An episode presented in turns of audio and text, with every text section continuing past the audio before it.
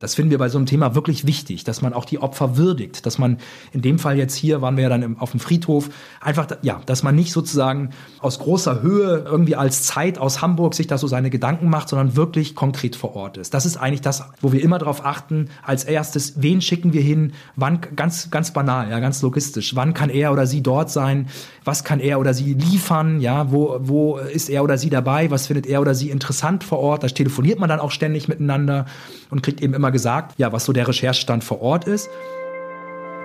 Hinter der Geschichte. Der wöchentliche Podcast für Freunde der Zeit. Liebe Hörerinnen und liebe Hörer, wenn Sie diese Woche die Zeit aufschlagen, dann finden Sie im Dossier eine Seite, die eigentlich wie ein Denkmal oder wie ein Mahnmal aussieht. Sie listet alle Menschen, die seit neunzehnhundertneunzig durch rechtsextreme Gewalt in Deutschland gestorben sind.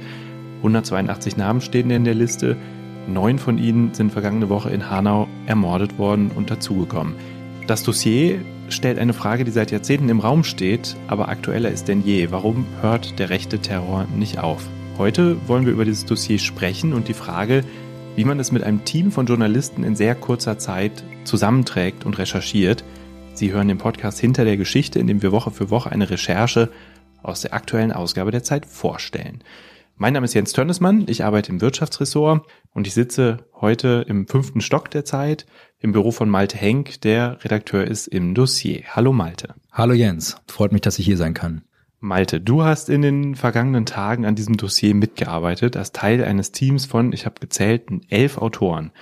Ihr hattet nach dem Anschlag in Hanau nur sechs Tage Zeit, Wochenende inklusive, um dieses Dossier zusammenzustellen. Erzähl uns doch mal, wie habt ihr erstens entschieden, das zu machen und wie habt ihr euch dann organisiert? Ja, das ist immer eine, natürlich immer eine schwierige Entscheidung, ob man dann als Dossier, das ja immer sehr lang ist in der Zeit, wirklich in so ein Thema einsteigt, ob das dann bei uns laufen soll. In dem Fall waren wir relativ schnell eigentlich sicher, dass wir das machen wollen. Der Anschlag war ja Mittwochabend. Ich habe kleine Kinder, deswegen bin ich früh ins Bett gegangen. Ich bin am Donnerstagmorgen aufgewacht und habe das erst erfahren. Und wir haben als Dossier sofort unseren Kollegen Moritz Aisslinger losgeschickt nach Hanau. Wir haben sofort gesagt, da muss einer hin. Wir schauen mal, was wir machen. Aber das ist so ein wichtiges Thema, so eine schreckliche und eine große Tat müssen wir auch groß bei uns in der Zeitung abbilden. Und das war eigentlich die erste Entscheidung, dass wir gesagt haben, auf jeden Fall machen. Und der Moritz ist dann sofort am Donnerstagmorgen losgefahren nach Hanau, einfach, dass wir jemanden dort hatten vor Ort. Wie sind diese Tage dann abgelaufen? Wer hat sich um was gekümmert? Und gab es hier bei euch jemanden im Dossier, der sozusagen die Fäden in der Hand gehalten hat und das am Ende auch zusammengefügt hat? Genau, also die Fäden hier im Dossier zusammengehalten haben Wolfgang Ochazius und ich. Wir haben, das ist immer schwierig, weil wir journalistisch dann so ein bisschen uns immer fragen, die Zeit erscheint ja am Donnerstag, also ziemlich genau eine Woche nach dieser schrecklichen Tat. Das ist so ein bisschen so, dass man sozusagen von Tag zu Tag immer neu entscheidet. Am Anfang war wirklich einfach nur die, die, die Entscheidung klar, wir wollen das machen. Und dann haben wir ein großes Team zusammengestellt. Es war klar, dass unsere Kollegen von der investigativen Abteilung in Berlin um Holger Stark, dass die da mitmachen, zumal die auch schon, was wir wussten, in den Tagen, ähm, Wochen zuvor ziemlich umfangreich recherchiert hatten zu dieser anderen Gruppe, dieser Gruppe S, die zum Glück aufgeflogen war vor einigen Wochen, bevor sie irgendwelche Taten begehen konnten. Da waren die dran. Das heißt, uns war klar, dass wir das irgendwie zusammenfügen wollen. Wir dachten am Anfang, dass wir noch stärker in Hanau bleiben, beziehungsweise bei diesem Fall noch stärker uns auch um die Frage ähm, kümmern, inwieweit ist jetzt dieser Attentäter psychisch krank? Und inwieweit hat das dann, ähm, spielt das zusammen mit dem, mit dem Terrorismus und vor allem mit dem Rassismus, der dahinter steht? Ist das wirklich eine Tat eines Wahnsinnigen? Ist es eine rassistische Tat?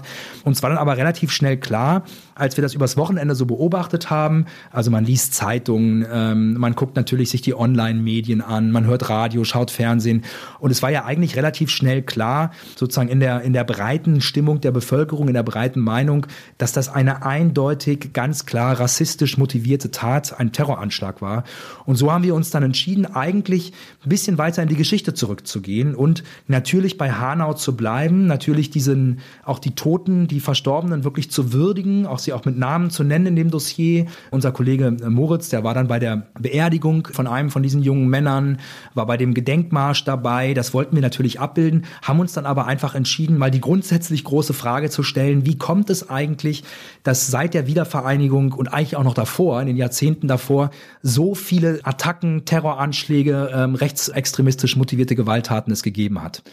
Eine wichtige Rolle dabei nimmt eine Recherche von Zeit Online und dem Tagesspiegel ein, die ermittelt haben, welche Opfer es seit der deutschen Einheit gab, also diese hundertzweiundachtzig Namen. Diese Recherche ist ja was, auf der ihr sozusagen schon aufbauen konntet.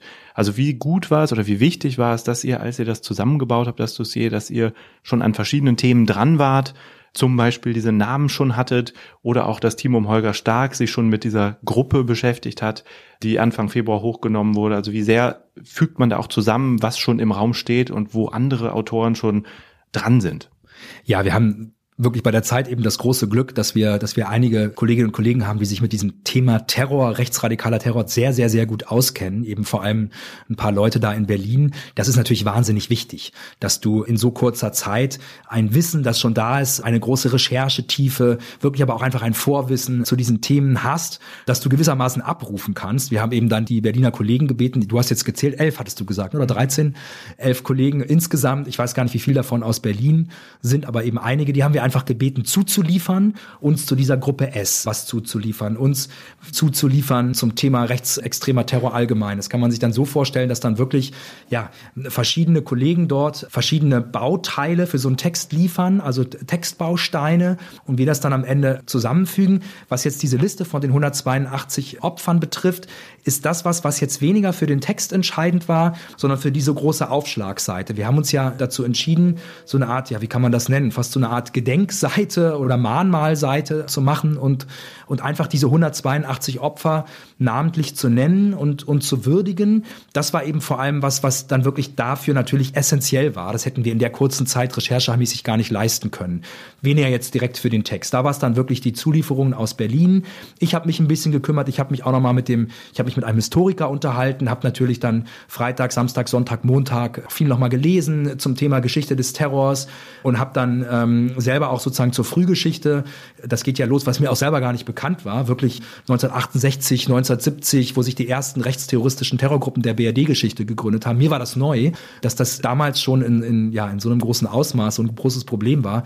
Das habe ich dann so ein bisschen zugeliefert. Ja, und so hat man dann am Ende dann ganz, ganz viele Textbausteine und fängt dann tatsächlich, wir haben ja Dienstagnacht Redaktionsschluss, in dem Fall haben dann wirklich der Wolfgang Ochazius und ich uns Dienstagmorgen hingesetzt und haben zusammen eigentlich erst angefangen, dieses Stück sozusagen so zusammenzubauen mit diesen ganz vielen verschiedenen Textbausteinen und saßen dann Dienstag, also ich glaube, ich war um Viertel nach zwei oder Viertel nach oder halb drei äh, Mittwoch früh dann zu Hause. Das war dann wirklich ein sehr langer Tag. Dieses Zusammenbauen, das klingt ja irgendwie sehr nach einer bestimmten Methodik. Wie muss man sich das vorstellen? Kippt ihr alle Zulieferungen in einen Text oder gibt's jemanden, macht ihr euch vorher nochmal eine Struktur mit Bullet Points und sagt das, das, das, schreibt ihr das auf Kärtchen, die ihr an die Wand hängt und zusammenfügt? Also kannst du einmal die Methode so ein bisschen verraten? Ja, klar. Ja, wir haben uns tatsächlich vorher eine Struktur gemacht. Wir haben wirklich dann überlegt, relativ spät erst, so ein bisschen auch war das sozusagen, ist das so ein Prozess dann auch, man on the go, ja, also während man schon anfängt, das dann auch zu schreiben. Wir haben gesagt, wir wollen die Geschichte der rechtsterroristischen Gewalt in Deutschland aufarbeiten in dem Text, haben uns auch dann relativ eben nach unserer Recherche auch überlegt, inhaltlich, welche Punkte nehmen wir da rein, welche Anschläge nehmen wir da rein, haben uns das wirklich, ja, mit so einem Zettel so aufgeschrieben und haben das dann versucht abzuarbeiten und Stück für Stück so einzupassen, haben natürlich die ist ja auch dann relativ thesenstark. Wir sagen ja, ähm, die rechtsterroristische Gewalt war immer da. Sie ist aus bestimmten Gründen, ähm, nicht zuletzt eben, weil der Terror von links, der R A F-Terror in seiner spezifischen Gestalt auch sozusagen so überwölbend war, dass man gar nicht genau hinschauen wollte, was da eigentlich rechts passierte. Also das war unsere These, dass das immer so ein bisschen übersehen wurde, dass sich das auch verwandelt hat. Das haben wir uns vorher schon sozusagen im Gespräch zusammen überlegt, haben dann diese Bausteine genommen, ja, und haben dann versucht, wirklich nach dieser Struktur, die wir uns überlegt hatten, das dann so zusammenzuschreiben. Das macht ihr ja hin und wieder oder macht es öfter, also zum Beispiel auch nach den rechtsradikalen Anschlägen von Christchurch, die vor ziemlich genau einem Jahr in Neuseeland stattgefunden haben. Gibt es da bestimmte Methoden oder Mechanismen oder auch Tools, die ihr nutzt, um eben in kurzer Zeit so ein Team zu koordinieren? Was wiederholt sich da oder was ist sich da ähnlich bei solchen Recherchen? Ja, ich glaube, es sind zwei Punkte, die sich ähnlich sind. Erstens ist immer, dass wir doch als Dossier, das ja auch relativ reportagehaft ist und wir verstehen uns ja nicht hundertprozentig, aber doch zu einem Teil wirklich auch als Reportageressort, dass wir versuchen, da jemanden hinzuschicken, jemanden vor Ort zu haben. In Christchurch war es jetzt zufälligerweise auch derselbe Kollege, der Moritz Aisslinger, der dann wirklich innerhalb von Stunden ins Flugzeug gestiegen ist und nach Neuseeland geflogen ist damals und dort auch zwei, drei Tage Zeit hatte mit einer Journalistenkollegin vor Ort, um um einfach vor Ort die Stimmung einzufangen. Natürlich Opferstimmen beziehungsweise die Angehörigen der Opfer, dieses ganze Umfeld, vielleicht die Ermittler, einfach so dem Leser so ein bisschen so einen Eindruck davon zu geben, was dort vor Ort eigentlich passi- wirklich passiert. Das finden wir bei so einem Thema wirklich wichtig, dass man auch die Opfer würdigt, dass man in dem Fall jetzt hier, waren wir ja dann im, auf dem Friedhof, einfach, ja, dass man nicht sozusagen aus großer Höhe irgendwie als Zeit aus Hamburg sich da so seine Gedanken macht, sondern wirklich konkret vor Ort ist. Das ist eigentlich das, wo wir immer darauf achten, als erstes, wen schicken wir hin, wann, ganz, ganz banal, ja, ganz logistisch, wann kann er oder sie dort sein, was kann er oder sie liefern, ja, wo, wo ist er oder sie dabei, was findet er oder sie interessant vor Ort, da telefoniert man dann auch ständig miteinander und kriegt eben immer gesagt, ja, was so der Recherchestand vor Ort ist. Das ist das eine. Ja, und das andere ist eigentlich, dass wir immer so ein bisschen auf die Uhr gucken und schauen, wir sind ja eine Wochenzeitung, wir können nicht tagesaktuell arbeiten, ja, wir müssen immer schauen, wenn die Zeitung rauskommt, wenn die Zeitung von den Lesern gelesen wird, wie lang ist dann dieser Fall, dieses aktuelle Ereignis, um das es sich dann ja meistens handelt, her, inwieweit bleiben wir bei diesem aktuellen Ereignis, inwieweit gehen wir in die Tiefe, inwieweit suchen wir uns andere Aspekte und dann überlegt man sich, was das sein könnte, spricht natürlich mit Kollegen und zapft dann so ein bisschen das Wissen an, das es hier im Haus gibt, wie jetzt in diesem Fall eben mit den Terrorexperten aus Berlin. Ich finde, das ist euch diesmal sehr gut gelungen. Das heißt, man kann guten Gewissens diesen Text heute lesen, die Zeit lesen, diese ganze Woche, weil es eben nicht nur eine Rückblende ist, sondern weil, weil ihr eben auch vor Ort wart. Vor allem aber auch, weil eigentlich die Frage, die ihr stellt, ja in die Zukunft deutet. Also warum konnte der Terror mhm. nicht entdeckt werden? Und man kriegt ein Gefühl dafür, dass einiges zu tun ist, mhm. um das in Zukunft anders zu handhaben. Man darf jetzt nicht denken, Malte, dass du immer der bist, der die Sachen nur zusammenschreibt, mhm. die andere zuliefern. Mhm. Wir sitzen hier in deinem Büro, ich sehe hier Fotos. Ich weiß nicht, vielleicht kannst du einmal kurz sagen, was darauf zu sehen ist. Sind das Recherchen aus anderen Ländern?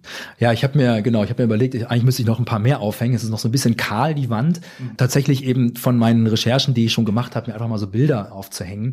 Hier zum Beispiel, das war die Ebola-Epidemie damals vor einigen Jahren, zweitausendvierzehn. Da waren wir in Westafrika unterwegs.